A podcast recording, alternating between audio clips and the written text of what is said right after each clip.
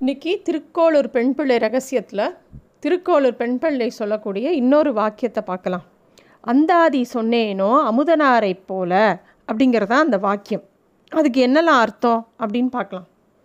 ராமானுஜர் வந்து காஞ்சிபுரத்துலேருந்து திருவரங்கத்துக்கு வந்து சேர்றார். அங்கே வந்து ஸ்ரீ வைஷ்ணவத்தை எல்லாருக்கும் எடுத்து சொல்கிறார் எல்லாருக்கிட்டேயும் பரப்பின்னு அப்போ வந்து திருவரங்கம் கோவிலோட நிர்வாகத்தை சரி பண்ணணும் அப்படின்னு நினைக்கிறார். அப்போ பெரிய கோவில் நம்பி அப்படிங்கிற பெரியவர் வந்து அந்த திருக்கோவிலில் புரோகிதராக இருக்கார். கோவிலோட நிர்வாகத்தை அவர் தான் பார்த்துன்னு வந்தார். அவர் ராமானுஜரோட சீடரான கூர்வ கூரத்தாழ்வான்கிட்ட போய் ஸ்ரீ வைஷ்ணவ சம்பிரதாயமான பஞ்ச சம்ஸ்காரத்தை அவர் பண்ணிக்கிறார். அப்படியே கூரத்தாழ்வானுக்கு சிஷ்யனாகவும் ஆறார். அப்படியே போயின்னு இருக்கிறச்ச ஒரு நாள் கோயில் நம்பியோட தாய் வந்து இறந்து போகிறாங்க அப்போ அதுக்கு உண்டான ஈமச் சடங்கள்லாம் நடக்கணும் இல்லையா? அப்போ அதுக்கு ஒரு சிறந்த வைணவர் தேவை அப்படின்னு சொல்லி யோசிக்கிறார். ராமானுஜர்கிட்டையும் விண்ணப்பிக்கிறார். ராமானுஜர் உடனே அவருடைய குருவான குரத்தாழ்வாணியை அனுப்பி வைக்கிறார்.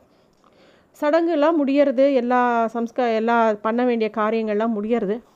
ஆழ்வானுக்கு மரியாதை பண்ணணும் அப்படிங்கிற ஒரு இடம் வருது.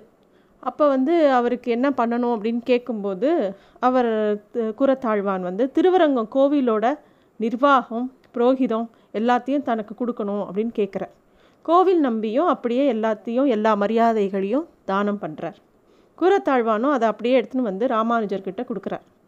ராமானுஜர் வந்து திருப்பியும் அதுக்குள்ள என்னெல்லாம் சீர்திருத்தம் பண்ணணுமோ எல்லாத்தையும் பண்ணி அந்த ஆழ்வானையே கோவில் புரோகிதம் எல்லாத்தையும் திருப்பியும் அவரே பார்த்து நடத்தும்படி சொல்லி கொடுக்குறார். ஆரம்பத்தில் கோயில் நம்பி ராமானுஜரோட பெருமையை முழுசாக தெரிஞ்சுக்கல. அப்புறமா கூரத்தாழ்வானோட சீடரான அப்புறம் படிப்படியாக ராமானுஜர் யார்?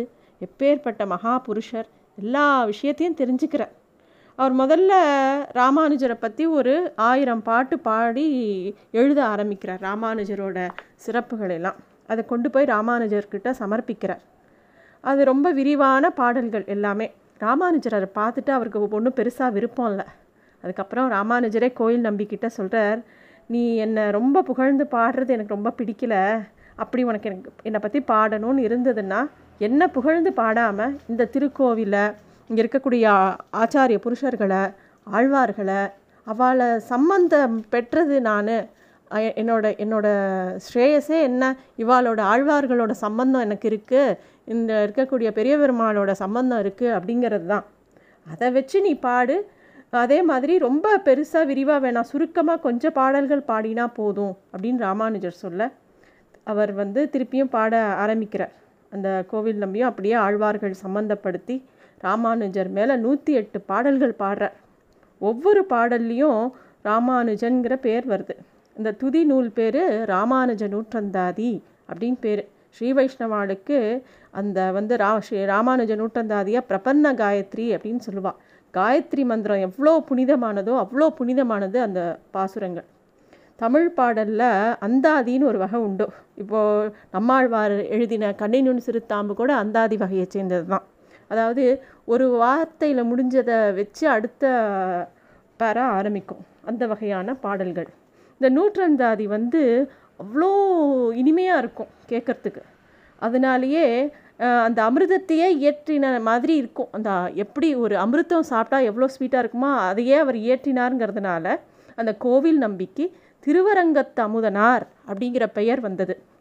ஒரு அவர் வந்து ஒரு பெரிய சோலையில் உட்காந்து அமுதனார் வந்து அந்த பாடல்களை எழுதிட்டுருக்கார் அப்போ தான் வந்து அவர் ஆல்மோஸ்ட் முடிச்சிட்டார் எழுதி. நூற்றி கடைசி மூணு பாட்டு தான் எழுதணும்.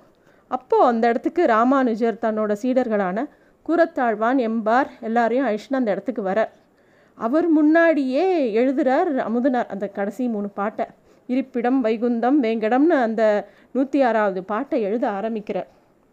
அதை எழுதி முடிக்கிறார். சாதாரணமாக நம்ம திவ்ய பிரபந்தம்லாம் சேவிக்கரிச்ச சாத்துமுறை பாட்டுன்னு உண்டு. கடைசியாக இருக்கக்கூடிய பாசுரத்தை தான் வந்து கடைசி பாட்டு இல்லாட்டி கடைசி ரெண்டு பாட்டை தான் சாத்துமுறை பாசுரங்களாக திருப்பி சொல்லுவாள் அதை பாடி முடிப்பாள் ஆனால் அமுதனார் என்ன பண்ணினார்னா ராமானுஜரே நேரில் வந்து அவர் திருமுன்வாழையே முன்னாடியே உட்காந்து எழுதினதுனால அந்த கடைசி மூணு பாடல்களுமே சாத்துமுறை பாடல்களாக எல்லாரும் சேவிக்கணும் அப்படின்னு சொல்லிட்டார். ராமானுஜரும் அந்த வேண்டுகோளை ஏற்றுண்டார் அதனால் இன்றைக்கும் எல்லா திருக்கோவில்லையும் இந்த கடைசி மூணு பாட்டுமே சாத்து முறையாக சேவிக்கப்படுறது. இந்த நூற்றந்தாதி விஷயமாக இன்னொரு ஐதீகம் கூட சொல்லப்படுறது. அதாவது திருக்கோவில்களில் பிரம்மோத்சவம் நட நடந்து முடிஞ்ச உடனே கடைசி நாளுக்கு அப்புறம் சப்தாவரண திருநாள் அப்படின்னு ஒன்று கொண்டாடப்படும். ஸ்ரீரங்கத்தில் இருக்கிறவா சேவிச்சிருக்கலாம்.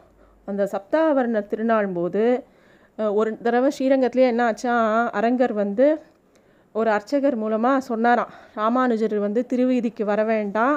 அதே மட்டும் இல்லை எந்த வாத்தியங்கள் மேளதாளம் எதுவும் இந்த வீதி உள்ளால அந்த சப்தாவரணத்தன்னைக்கு வரக்கூடாதுன்னு சொன்னாராம்.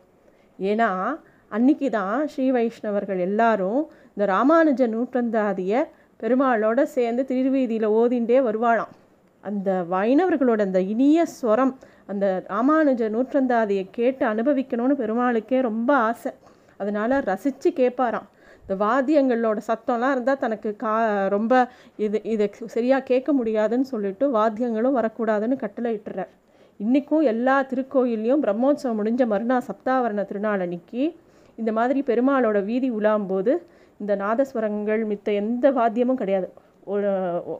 ஒன்லி ராமானுஜ நூற்றந்தாதி சேவிச்சுன்னா தான் பெருமாள் அதை கேட்டுன்னு அனுபவிச்சுன்னு தான் போவார்.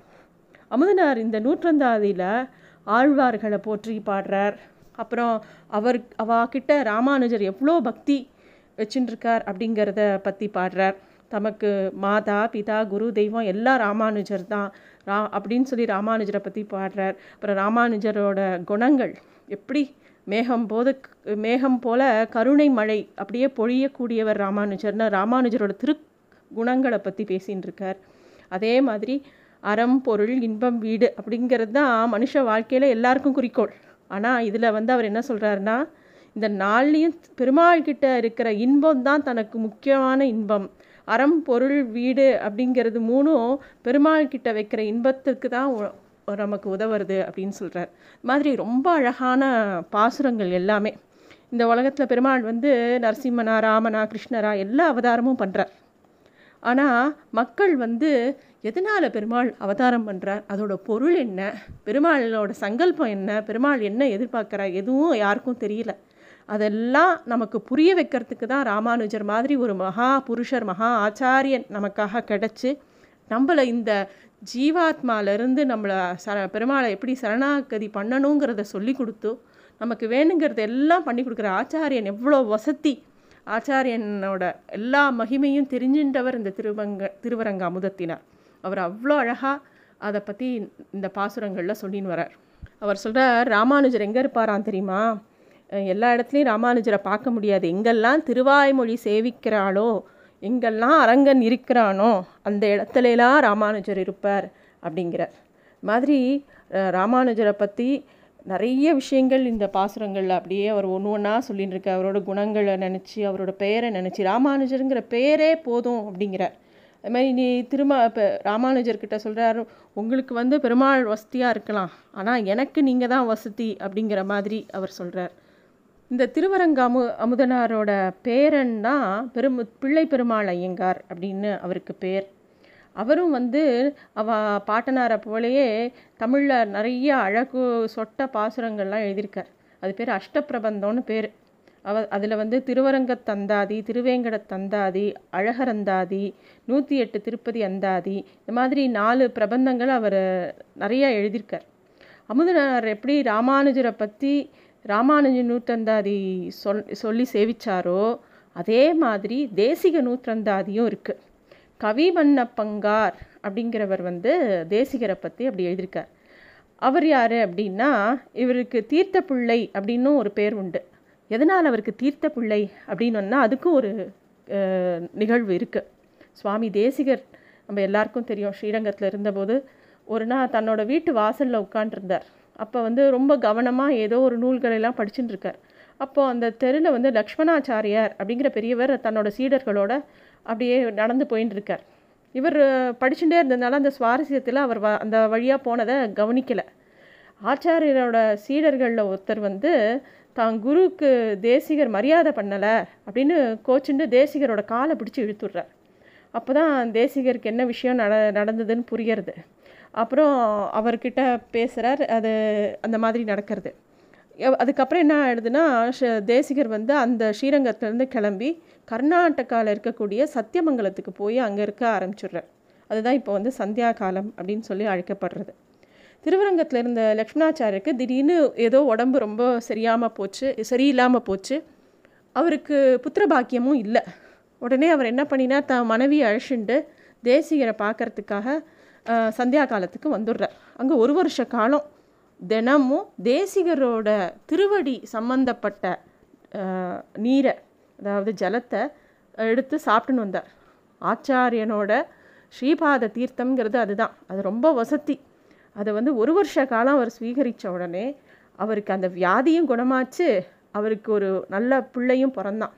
தேசிகரோட திருவடியை விளக்கிய நீரோட அதாவது அந்த தீர்த்தத்தோட மகிமையால் பிறந்ததுனால அந்த பிள்ளைக்கு தீர்த்த பிள்ளை அப்படிங்கிறதே பேர். அவர் தான் அவரோட பெயர் தான் இன்னொரு பெயர் வந்து மன்ன மன்னப்பங்கார் அப்படின்ற பெயர்.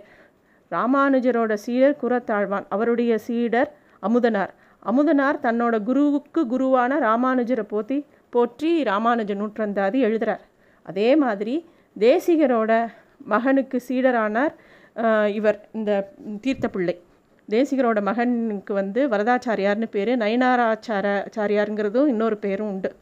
அதே மாதிரி அவரும் தேசிகர் மேலே தேசிக நூற்றந்தாதி எழுதுகிறார் அமுதனார் தன்னோட ராமானுஜ நூற்றந்தாதியில் ஒரே ஒரு தடவை தன்னோட குருவான கூரத்தாழ்வானோட பெயரை குறிப்பிடுறார்.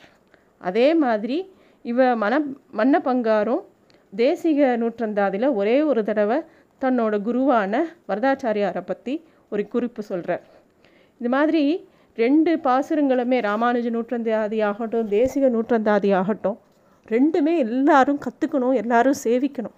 ஏன்னா ஆச்சாரிய சம்பந்தங்கிறது அவ்வளோ வசதியான ஒரு விஷயம். எந்த ஸ்ரீ வைஷ்ணவ சம்பிரதாயத்தில் எங்கே பார்த்தாலும் பெருமாள் முக்கியமாக ஆச்சாரியன் முக்கியமானா ஆச்சாரியன் தான் முக்கியம். பெருமாளை காட்டி கொடுக்குறவர் அவர்தான். தான் நம்ம வந்து நம்மாழ்வார் மதுரகவி ஆழ்வார் பன்னெண்டு ஆழ்வார்களில் ஒன்று ஆனால் அவர் பெருமாளையே பாடலை. நம்மாழ்வாரை பற்றி மட்டும்தான் பாடுறார். கண்ணினும் சிறுத்தாமினால் தான் பாடுறார். அதெல்லாம் சொல்கிறார் அன்னையாய் அத்தனாய் என்னை ஆண்டிடும் தன்மையான் சடகோபனை நம்பியே அப்படிங்கிற. எல்லாமே அவன்தான். ஆச்சாரியன் தான் எல்லாமே. அவன் வந்து கடாட்சித்தா போதும். பெருமாளுக்கு வேறு வழியே கிடையாது. அவன் வந்து அவன் ஆச்சாரிய சம்பந்தம் இருக்குன்னு சொல்லிட்டு எல்லா விஷயத்தையும் பண்ணி கொடுத்துருவார் பெருமாள். அதனால் இந்த ரெண்டு பாசுரங்களும் ரொம்ப வசதியான பாசுரம். எல்லாரும் கற்றுக்க வேண்டிய ஒரு பாசுரம். இதுதான் இன்றைக்கி திருக்கோளூர் பெண் பிள்ளையில் திருக்கோளூர் பெண் பிள்ளை சொன்ன வாக்கியத்துக்கு உண்டான அர்த்தம். நன்றி.